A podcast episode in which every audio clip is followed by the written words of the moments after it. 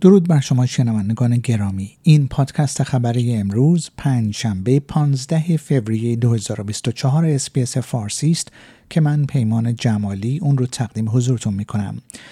دولت انتونی البنیزی نخست وزیر استرالیا می‌گوید که می‌خواهد در اسرع وقت کمک های خود به آژانس امدادرسانی فلسطینی سازمان ملل متحد را از سر بگیرد پنی وانگ وزیر امور خارجه استرالیا امروز به کمیته مجلس سنا گفت که آژانس UNRWA نقطه اصلی کمک به غزه است اما اتهامات علیه این آژانس جدی است و نمی‌توان آنها را نادیده گرفت.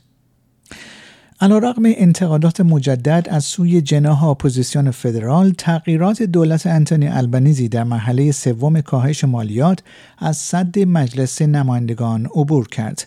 جناح اپوزیسیون دولت را به دلیل تصمیمی که می‌گوید برای تخصیص چهل میلیون دلار برای یک کارزار تبلیغاتی برای ترویج کاهش های مالیاتی تجدید نظر شده اش مورد حمله قرار داده است.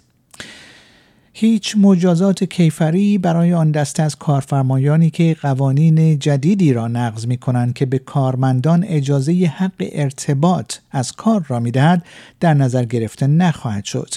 دولت فدرال استرالیا امروز اصلاحاتی را برای حذف مجازات هایی که به تصویب مجلس سنا رسیده بود برای رؤسایی که کارکنان خود را مجبور می کنند تا به تماس های تلفنی یا ایمیل ها در خارج از ساعات کاری پاسخ دهند ارائه کرده است. انتونی البنیزی نخست وزیر استرالیا امروز صبح در پستی در شبکه های اجتماعی نامزدی خود را با شریک زندگیش جودی هایدن اعلام کرد. آقای البنیزی نخستین نخست وزیر استرالیا است که در دوران نخست وزیری خود نامزد کرده است.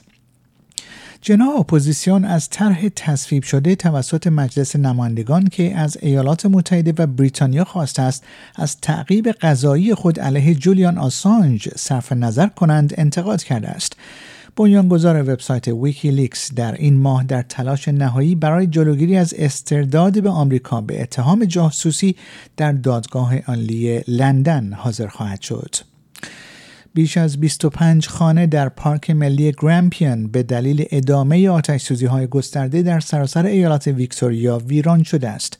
ساکنان مناطق آسیب دیده در غرب ایالات ویکتوریا منتظر صدور فرمان بازگشت به خانه های خود هستند و این در حال است که آتش سوزی ها هنوز در اطراف این پارک ملی در حال گسترش است.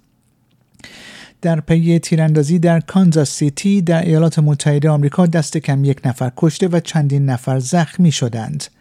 تیراندازی در خارج از یک ایستگاه راه‌آهن در کانزاس جایی که NFL Chiefs در حال جشن گرفتن پیروزی خود در Super Bowl بودند رخ داد. به گزارش خبرگزاری ملی لبنان در خلال حملات اسرائیل به مرزهای جنوبی لبنان دست کم هفت نفر از جمله چهار عضو یک خانواده کشته شدند. در آنچه که به عنوان گسترده ترین بمباران لبنان از هفتم اکتبر توصیف شده موج حملات پس از شلیک موشک حزب الله به اسرائیل که باعث کشته شدن یک سرباز اسرائیلی شد آغاز شده است. و پرو کار وزیر آموزش نیو ساوت ولز می‌گوید که کشف آلودگی آزبست یک موضوع جنایی در نظر گرفته می شود. خانم کار به برنامه Today از کانال 9 تلویزیون گفت که سازمان حفاظت محیط زیست مشغول تحقیقات پیرامون پیمانکار مسئول مالچ پاشی در محل است. شنوندگان گرامی پیمان جمالی هستم و این پادکست خبری امروز پنج شنبه 15 فوریه 2024 SBS فارسی بود که اون رو تقدیم حضورتون کردم.